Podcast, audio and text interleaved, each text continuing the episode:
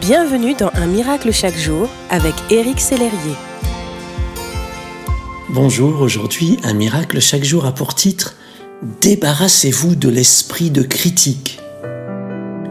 Il n'est pas toujours évident d'admettre que nous avons un esprit de critique, surtout si cela est entré dans nos habitudes. Pourtant, la Bible nous met en garde. C'est du jugement dont vous jugez qu'on vous jugera, de la mesure dont vous mesurez qu'on vous mesurera. C'est dans l'évangile de Matthieu chapitre 7. D'où vient cette habitude? Ceux d'entre nous qui avons connu des actes de maltraitance dans notre enfance deviennent souvent critiques et prompts à juger en grandissant.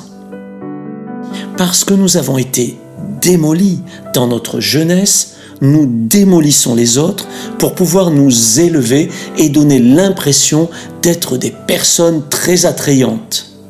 Nous devenons impitoyables parce que personne n'a eu pitié de nous.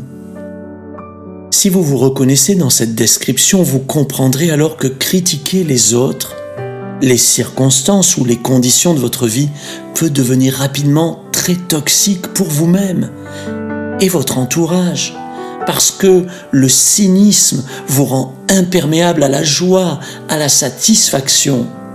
Les autres préfèrent vous éviter, l'amour finit par se tarir dans votre cœur.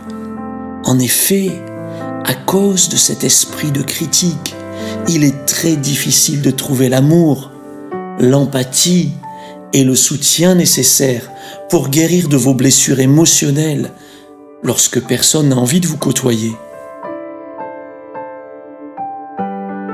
De plus, sans cet amour, vous ne pourrez pas grandir émotionnellement et vous souffrirez de rester toujours au point mort dans votre guérison et votre restauration.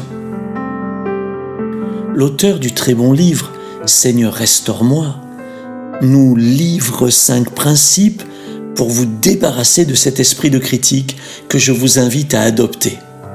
Premièrement, mettez en place un système de contrôle de vos pensées et de votre bouche. Deuxièmement, demandez à Dieu de vous donner un cœur miséricordieux envers les autres, comme le sien. Troisièmement, demandez-lui à voir tout le potentiel des autres et tout ce qu'il y a de bon en chacun. Quatrièmement, remplacez délibérément vos critiques par des pensées et des paroles bienveillantes. Cinquièmement, soyez constamment rempli de l'amour du Seigneur grâce à une attitude de louange et de reconnaissance envers Dieu. Je vous encourage à abandonner cet esprit de critique afin de devenir la personne épanouie que vous désirez être. Soyez bénis, merci d'exister.